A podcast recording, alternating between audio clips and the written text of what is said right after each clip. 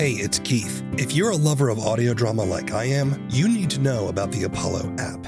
Apollo is designed around audio drama, so finding your next story is easy. You can always listen through Apollo for free, but there's also the Apollo Plus subscription. With it, you get ad free listening, exclusives, and other bonus content for over 40 shows.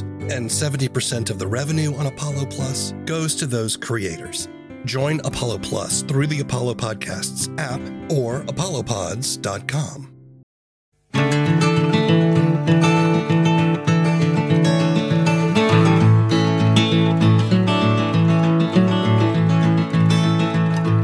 Hello, and welcome to the first episode of a podcast about audio drama and the creative process. I'm W. Keith Timms, writer and podcaster, creator of the Book of Constellations. In this show, I listen to the first episode of an audio drama, then have a discussion with the creators about the show, their methods, struggles, and successes. Today, we're discussing the first episode of Once Upon a Wasteland. Once upon a time, 27 years after the bombs fell, there were two people a vault dweller and a California girl. They met and sparks flew. That's when things got interesting. This is their story.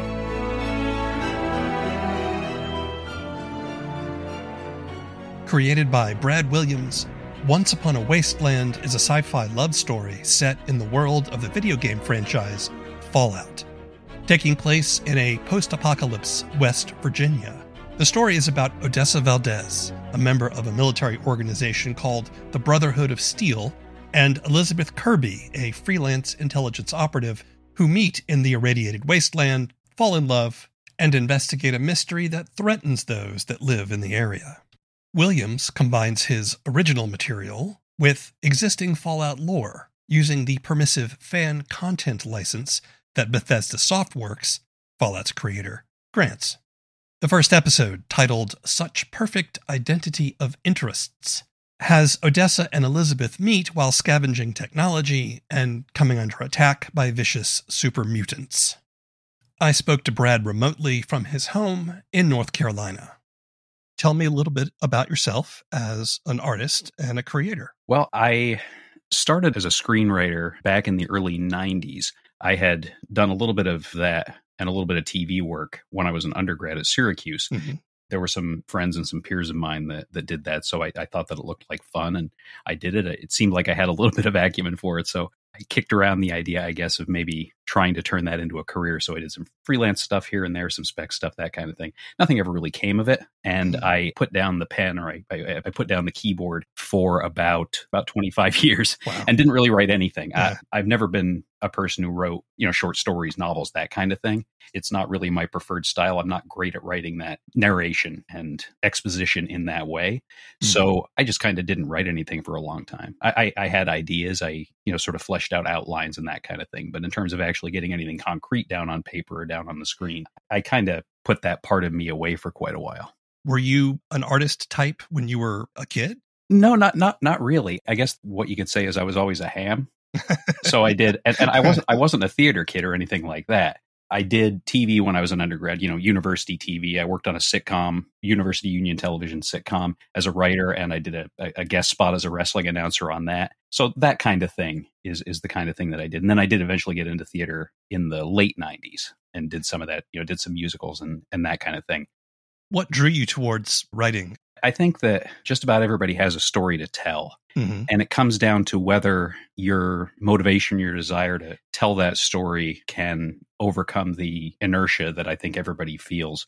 One thing that in interacting with other creators in the, the audio drama space is that most of them start out just writing for themselves in kind of a short story novel kind of a format and really just writing for the pure enjoyment of writing, which is something honestly that I envy. I, I wish I could do that, but I really can't. I, I think there's there's too much of me and my process and what I want to get out of writing and creating where I kind of need to know that people are consuming it and are enjoying it and are moved by it and those right. kinds of things. That part of it is really what I guess drives my personal investment. I want to move people. the one thing that has always stuck with me, Nicholas Meyer, who was the guy who basically saved Star Trek, who did Star. Trek 2 and, and, did Star Trek 6. One thing that he said has stuck with me for a long time. And he was talking about the scene where Spock died, spoiler alert, in Star Trek 2. it's been how many years? 40, it's, it's been 40 years. So if you haven't seen it by now, or if you hadn't heard about it, then I don't know what to you say. Just, but you just made me feel old. All right. but what he said, and, and I, I love the way he phrased this because he was talking about the reactions of the crew as they were filming that scene. He was like grown men wept yeah. as this scene was going on. And what he said was, as a screenwriter, it's not my job to make me cry. It's my job to make you cry. Mm-hmm. So that I guess kind of also informed the way I write. Like I can't necessarily just write in ways that affect me or that speak yeah. to my personal experiences.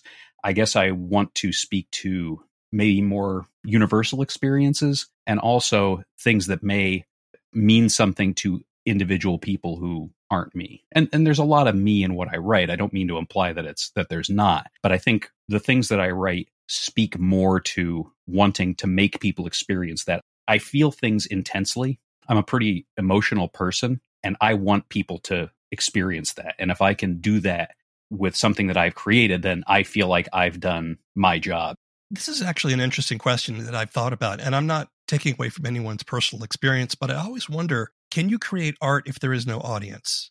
If you create something, a painting, a poem, a story, a music, but you're the only one that ever experiences it, is that truly art? I know some people would certainly say yes, it is, but it does make me wonder about the artistic process if art is a transmission of meaning or emotion or idea, then there has to be something transmitted to someone. I don't know what the answer to that question is. I do respond to that because I kind of feel the same way. I definitely want the art that I create to have an impact on someone other than myself. I mean, honestly, it's created a little bit of angst for me because sometimes it, it makes me feel a little bit like when I say, if I do this show, if I do Once Upon a Wasteland and nobody listens to it, well, then I feel like I've failed mm. because no matter what I get out of it, no matter what I got out of writing it and creating it, if I didn't move people, then it rings hollow to me. I need that. I need that reinforcement yeah. and I need that understanding that people have experienced the thing or things that that I set out to make them experience. You said you set down your writing for how many years 20 30 years or something a very long say? time yeah about, about, about, about 25 years i think so what changed what brought you back to writing and to audio drama i eh, really entertained no idea of wanting to get back into voice acting. And I, I should say, I did voice acting narration for a few years as well. You know, freelance stuff, you know, radio commercials. I narrated the help system for a software program, that, that kind of thing.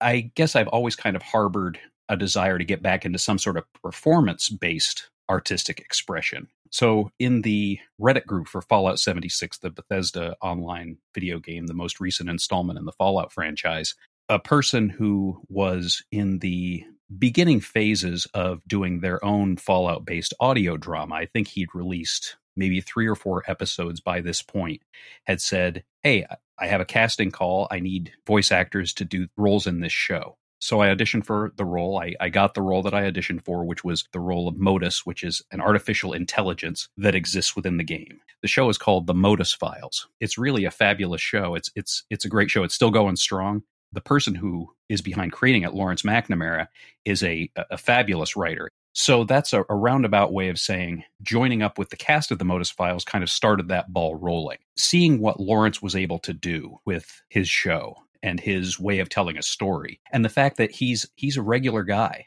that made me think, well, you know, maybe this is something that I could do. One of the things about Fallout 76 is it's like any Fallout game it's very much a role playing game. So you have your character that you play. Lawrence and I started to discuss little scenes and little backstories involving my original character. And those got a little bit longer and a little bit more detailed. And he was incredibly encouraging, just saying, Hey, this is this is really good. You should keep working on this and, and giving suggestions and feedback and just some really great back and forth until it got to the point where he was basically saying, you know, you could make your own show. That's that's really how it all started. And, and th- th- there is no Once Upon a Wasteland without Lawrence and the Modus Files. Full disclosure: I'm a Fallout fan. Mm-hmm. I have played uh, Fallout three and four and New Vegas. Uh, I have not played 76, but I am familiar with the world. I'm curious as to why you wanted to write a story set in this universe, especially because it belongs to a company, it belongs to Bethesda Softworks.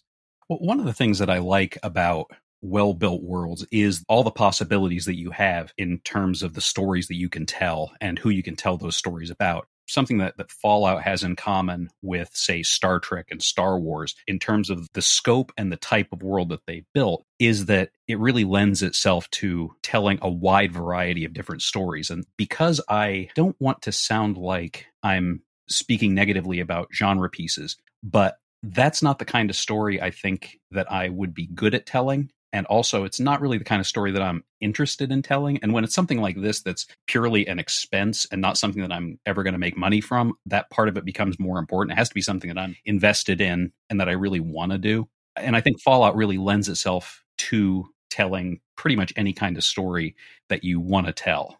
For those who are listening that maybe are not familiar with the Fallout franchise, the Fallout games are set in a post nuclear apocalypse America, but it's also sort of an alternate timeline where technology kind of got stuck in the 1950s in, in terms of style.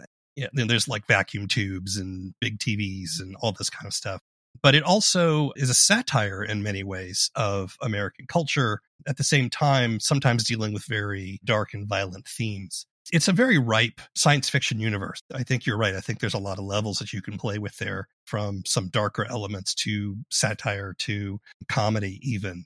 Now, Once Upon a Wasteland, you build that as a romance as well. I mean, there's an adventure element, but there's definitely a romance at the heart of it. Do you have any experience writing romantic stories? I thought you were going to say, Do you have any experience with romance? Why, yes, I do. I, I, do a little bit. In fact, one of the things that always been a through line in other things that I've written is romance, whether it's romantic subtext or as a prominent part of the plot, because I think that's something that that speaks universally to a lot of people. And it's also something that I just when I watch something, I kind of look for that sort of thing. I was a shipper before shipping had its own its own term. Tell me what Once Upon a Wasteland is in your own words. Once Upon a Wasteland is at its core a story about people. And I know that's a really broad statement, but the overall theme is that people are people. No matter who those people are, no matter what situations those people find themselves in, people are always people. Another very strong theme in it is love is love, and love can take many different forms. One of the things that I've always appreciated about the Fallout games is their treatment of LGBTQ plus content and issues. I really enjoyed the fact that same sex relationships are treated exactly the same as opposite sex relationships are within the context of the game. So that was something that set a light bulb off in my brain. Thought, okay, this is the kind of canvas that I can use to tell a multitude of different romantic stories without having to worry about the particular configurations of the partners in those stories. The other thing is, no matter how bad things get, no matter how apocalyptic the post apocalypse is in a particular universe, people are going to continue to fall in love no matter what happens to be going on in, in the wider world. Love always finds a way. So, what's she like? You've been hanging around with my father too long. You can read me like a book, and I don't like it. so? She's great. But God, I was such a dork. I've done this, what, dozens of times now? Go in, turn on the charm, get what I need, get out. Maybe get a new long term intel source out of the deal if things work out just so. Which they always do. Well, almost always. But this was different. Do listeners need to be familiar with the Fallout universe in order to appreciate the story? Well, that that was actually a very big focus point of mine. I wanted to make sure that this was a story that was accessible to people. The model that I used was The Mandalorian. So The Mandalorian makes a lot of references to all kinds of different Star Wars materials, not just the movies, but to TV shows, you know, the cartoons, books, mm-hmm. all these different pieces of material. Now, I consider myself a Star Wars fan, but before The Mandalorian, I had not watched anything other than the movies. That was it. I mm-hmm. didn't. I never read an, an, extended universe novel. I didn't watch any of the cartoons. I didn't watch you know Clone Wars or Star Wars Rebels. Even though I saw that there were references to things contained in those pieces of media, not knowing about them and not understanding them did not in any way take away from my enjoyment of the material. That made me think, okay, I can do that with Fallout. Another thing that I that I think is important is trust your audience. Your audience is smart. They're going to get it as long as you do a good enough job of of uh, of building the world. So I wanted to build the world myself enough so that people would have that baseline so they could understand things based on context clues. Like you may never have played a Fallout game before, but through context clues, you will understand what a super mutant is mm. or who the Brotherhood of Steel are based on how they're presented in the game. It, it was very important to me to make this not something that you had to be a big fan of Fallout franchise or even somebody who had who had ever played any of the games. I wanted that to not be a barrier of entry and I wanted it to be the kind of story that spoke to people whether they were Fallout fans or not. And that's the flip side of it. You also can't make it so untethered from the world that somebody who is a Fallout fan is going to listen to it and go, "Well, this this has nothing to do with Fallout." You talked about shipping, and you talked about you know writing within an existing IP. Would you call this fan fiction? I, I have thought about that, and I, I guess you you would kind of have to. I mean, I am a fan, and it's since it's based on that existing IP, I, I, think at the very least, in the most literal definition of it, sure. And I know that there can be a negative connotation around the term fan fiction. Right. That it's lesser or something that's not as worthy of attention. But I tend to disagree with that. I think fan fiction, like any other piece of fiction, can be good and it can be bad. It's all about execution. You could have chosen to make an entirely new world on your own, mm-hmm. maybe some alternate post apocalyptic setting. Why didn't you create a whole universe whole cloth yourself? Well, I think there were a few reasons for that. I think part of it was my entry point as mm-hmm. I mentioned before, talking with Lawrence about it, and how the original story was was based around my original character from the game and and that character's backstory. And also, I should say, within the game, there is the other lead character in my story is not an original character; it's a character from within the game. Part of what actually turned this into a romance. I, I, wouldn't call myself a romance writer. I'm really a comedy writer. But yeah. within the game, your character does not have the ability to quote unquote romance that character. You're referring to Odessa. Right? Yes, yes, who's in, who's in the game, and right, and and Elizabeth is your original creation. Is that that's right? yeah, that's that's right. So okay, it, and Odessa is is very well loved by the Fallout community, and people had lamented, "Well, I can't romance Odessa Valdez. I sure wish I could." And then I thought, "Well, what if you could?" So that that was really maybe the earliest nugget of where this story came from. And another aspect of this that really can't be overlooked is Bethesda is really great about allowing people to create things based upon their IP. So you can't go out there and make millions of dollars doing it. But as long as you're not doing anything that would harshly infringe on their trademarks and their copyrights, they're pretty much okay with it. And that's another thing that I think helps creators use this as a as a universe to work in. So you picked Odessa as one of the characters there, and, and you talked about how the community wanted to romance her, but she's not a romance option in the game. Mm-hmm. Is that why you have the dialogue in your episode about how everyone wants to flirt with her? And yes. okay. So there's the part in the first episode where Elizabeth and Odessa were talking, and Elizabeth says, The thing that I heard most about you is how everybody in the wasteland keeps trying to pick you up and fails so that was a you know that was kind of a cheeky shout out. And again i think that's one of those things where i think on its own it's funny and it establishes that odessa is someone who is attractive and desirable and also sort of unattainable. Yeah. But if you know the game then you get that other thing added on top it was like haha you can't romance her in the game. So um scribe valdez i uh can i call you odessa? Scribe valdez will be fine of course, right. Hey, Scribe Valdez. Uh, crazy idea. I was wondering if maybe you, um, maybe wanted to go, you know, food? Uh, dinner, I mean. Uh, right, dinner. Not food. How can somebody go to food? There's also lunch, if you like lunch. Food's better. Uh, or maybe breakfast, too. There are foods, uh, different types there. Mr. Douglas. Uh, Kevin. Please, uh, call me Kevin. Mr. Douglas, I'm flattered. I really am. But I have to decline. It's important that we keep our relationship professional. We have a relationship? Thank you again for the technical data. Please feel free to drop it off at Camp Venture whenever you happen to find any in the future. Vitriol, who plays Odessa, that scene was where I knew I had the right person. I even told her, I said, "You murdered him." With that line, just, just she had a little sigh and like, because she, you know, she'd obviously had to do this dozens of times before, and uh, the way she delivered it was was just, it was beautiful. Let's talk about that first episode. We meet the Brotherhood of Steel, and the Brotherhood of Steel is one of the major organizations in the post apocalypse who are a military group that are attempting to find and protect and secure technology mm-hmm. left over from before the war. They're out in the fields and they're breaking into this research facility. They get pinned down by some super mutants, and in comes Elizabeth Kirby, who is the other protagonist of the story who is there also to get some information, but she's kind of undercover. She's pretending that she just happened to be there and she kind of sweeps in and saves the day.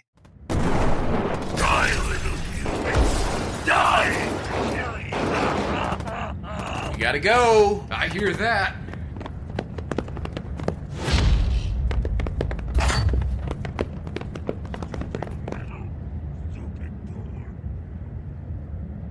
That should hold them for a while.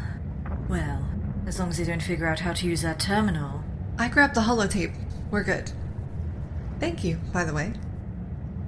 Oh, um, Scribe Odessa Valdez, Brotherhood of Steel. Elizabeth Kirby, the unaffiliated? It's a pleasure to finally meet you in the flesh, Scribe Valdez. I've heard a lot about you. You have? Valdez, this is not the Look, let's cut the chit chat, okay? What are you doing here, civilian? Other than interfering with an official Brotherhood operation, that is. I literally just said my name, Night Mood Killer, and my interference saved your asses. So there is some adventure. There is an ongoing story that unspools throughout the season having to do with a larger threat, but you definitely weave in the romance pretty quick. The two of them start flirting right away. Mm-hmm we learn later that Elizabeth is kind of doing it disingenuously at first. Like this is how she gets confidence in people. But she also then admits later on that she actually was taken aback by how pretty Odessa is. Tell me a little bit about how you began this story and what you were attempting to accomplish here in this first episode. I wanted to make sure that I didn't scare people off. Like right now, the way that I have the title listed is Once Upon a Wasteland, a Fallout story. Mm-hmm. But when I originally released it, it was Once Upon a Wasteland, a Fallout 76 love story. Mm. I think that the sort of stereotypical wider video game audience isn't necessarily interested in a romance story. So I wanted to make sure that as we entered the story, I established this wasn't going to just be a schmoopy romance story. I wanted to make sure that people understood that there was going to be adventure, there was going to be a mystery, there were going to be references to Fallout lore. I am a total sucker for joining a story in medias res. Mm-hmm. When we open that scene and the Brotherhood of Steel is already in the middle of that battle, there's no setup for that. I love that as a narrative device. Absolutely love it. I, I think with this first episode, and if you've done TV work, you you kind of understand this distinction. I wanted to write it like a pilot, something that is intended to entice a studio executive or a producer or production house that this is a story that's worth shooting as a pilot. You're not trying to sell it to a studio, you're trying to sell it to an audience. And you want to make sure that you put enough in there that makes them want to come back for more you're a straight guy. Is mm-hmm. that correct? That yeah. is correct. Yeah. I guess I'm curious as to why you wanted this story to be about two women. If that's not your experience, right? Well, I, I will say I did draw upon the experiences of a lot of friends who are part of the LGBTQ plus community. In fact, mm-hmm. that central romance, one of my my good friends from my college days and her wife, a lot of the dynamics were were kind of based on them. Yeah. Mm-hmm. Um, eh, but I'll say I kind of backed into this being a queer love story. I didn't set out to make a queer love story. I set out to make a love story. Mm-hmm. And it so happened that this character that became the impetus for the romance part of the story was a woman. And also, the original character that I played in the game was also a woman. So it turned into a love story between two women. And yeah. that's just two people falling in love. It's it's normal. It's no different than me falling in love with a woman. Like I said earlier, love is love. So, in terms of how I write a romance, the broadest strokes of it, there's not really any difference. If my original character was male, the the story would have played out similarly. What do you struggle with? Confidence.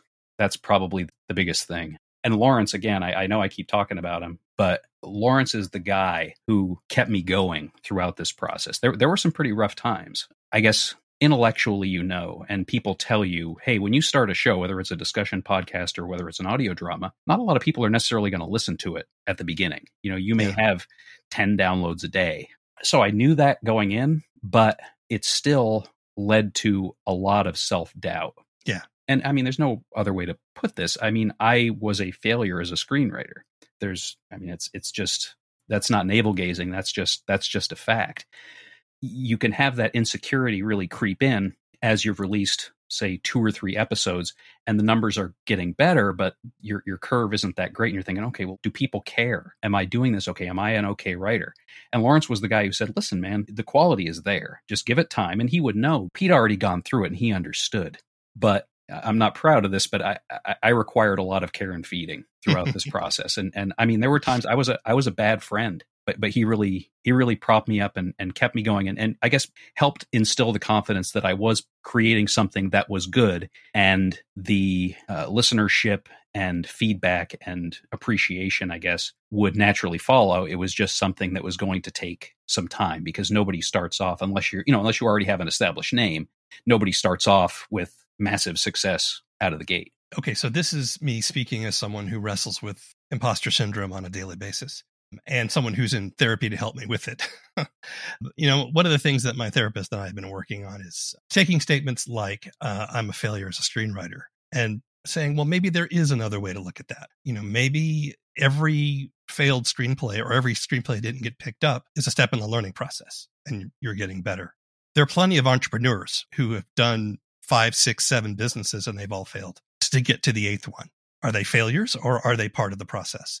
Now, having said that, I, that is hard for me in my intellectual and anxiety ridden brain sometimes to accept. But you do have to kind of, I think, try to frame it a little bit and understand that everything we do is a process. There's a song by Elton John called Curtains, which is from the Captain Fantastic album that I listen to a lot. It's about a song that didn't work out. They tried, it just ended up not being a song that was releasable or finishable or anything like that. But the way that it's discussed is uh, as something to build upon for the future, and it uses a kind of a farming metaphor. Uh, you know, yeah. uh, cultivate the freshest flowers this garden ever grew. So, yeah, I, I, try to use that to, I guess, make myself feel better about it and to understand that aspect of it. But like you said, it's it's still a hard thing in the moment to accept. We talked a little bit about this, but I want to revisit the question: How do you measure success? You know, it's difficult because if you ask me what I consider success to be, if I have moved people, if I've made people feel things, going back to that Nicholas Meyer quote, if I can make people do that, then I feel like I've succeeded. Because of the nature of my show, it's kind of a niche show. And it's in several niches actually, because you have it's science fiction, which is a very large one, obviously, but it's a video game story, which limits the audience. Mm-hmm. But it's a romance, which limits the audience even further. Yeah. And it's a queer romance, which limits it further. So it's difficult to gauge success in terms of download numbers and that kind of thing. That doesn't stop me from trying to do that because how do you measure that you move people? Right. It, it's much easier if you say, well, I want to have 100,000 downloads this season, right? That's something quantifiable. That's that's a quantifiable goal and you can do things to work toward that. But if it's something like, well, I want people to be invested in this love story. And when the big emotional event happens in the finale episode, I want a few people to cry. Well, that's hard to quantify. What lessons have you learned about creating audio drama that you can share with people who might want to create their own? It's a lot of work. Yeah. Uh, it's it's certainly a lot of work to do it right. One thing that I that I use as an example, and I kept this consistent throughout the season because I didn't want to have a change in tone. Certain choices that I made in terms of production, I kept consistent. An example of that is I really only use music, with a couple of exceptions later in the season, for the opening credits, the closing credits, and scene transitions. Now, I'm big on music. I love music and how it is used in creative works, whether it's movies, television, audio dramas, whatever. And I would have loved to throw in some leitmotifs or some incidental music, but I didn't because at the very beginning I thought, okay, these are the things that I know that I can do without overwhelming myself. Right. I think one piece of advice I would give is try to make an assessment of what you feel that you can do at the beginning don't overwhelm yourself because i could have gone and said yeah i'm going to have i'm going to have leitmotifs for everybody i'm going to use all this incidental music i'm going to do you know all these lofty things and then two episodes in just going oh my god like i can't do this anymore leaning on people who have done it before is something that i think helps a lot the podcasting community both in the audio drama space as well as the discussion podcast space are very supportive of each other we are always happy to provide advice assistance pointers whatever so use that get out there and and and talk to people. I don't even know why I'm going on like this to someone I just met. People say I'm easy to talk to. I can see that. So, Elizabeth Kirby, unaffiliated, now that you have met the real me, how do I compare to the mythical Odessa Valdez? You're probably disappointed. Oh no, if anything, they didn't do you justice. Oh, now you're just teasing me. I'm being serious. Maybe if I'd spoken to a poet. Oh, saved by the bell. uh. Alan, how long have you been standing there? About 10 seconds. Look, I apologize for interrupting. I can always do another sweep if you need me to. I have every confidence that you did a very thorough job. Scribe Valdez and I can continue our conversation later. I hope we will, at least. Mm. Me too. If you're a fan of post apocalyptic sci fi, you won't have to know the Fallout video game universe to appreciate Once Upon a Wasteland. Those that are will find plenty of references and Easter eggs to enjoy. But the core of this narrative is the relationship between its two protagonists. There's adventure and danger, but it's these two women and their love that propel the story along. You can listen to Once Upon a Wasteland on most major podcast platforms, or see our show notes for more information. The first episode of is written and produced by W. Keith Timms. All the opinions expressed in this show belong to the people who expressed them, and not necessarily to anyone else. The theme song is Mockingbird by David Mumford. If you want more information, want to sign up for our newsletter, or if you're an audio drama creator and would like to be on the show, visit our webpage at thefirstepisodeof.com. If you like down to earth sci fi audio drama, check out my show, The Book of Constellations, wherever you get your podcasts. Keep telling stories. It's the only way we're going to get out of this mess. Until next time.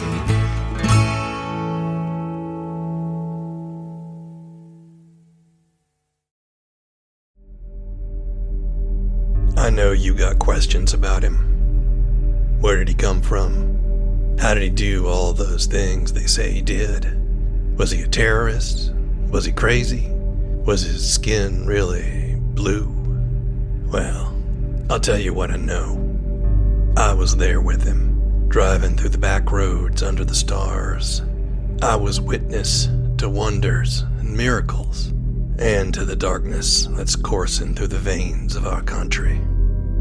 He came to fight it in his own strange way, but no one leaves that fight unchanged.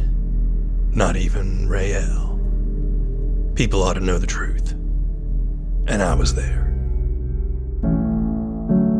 The Book of Constellations is a down to earth sci fi road trip. It's audio fiction, and you can find episodes at bookofconstellations.com or wherever you get your podcasts.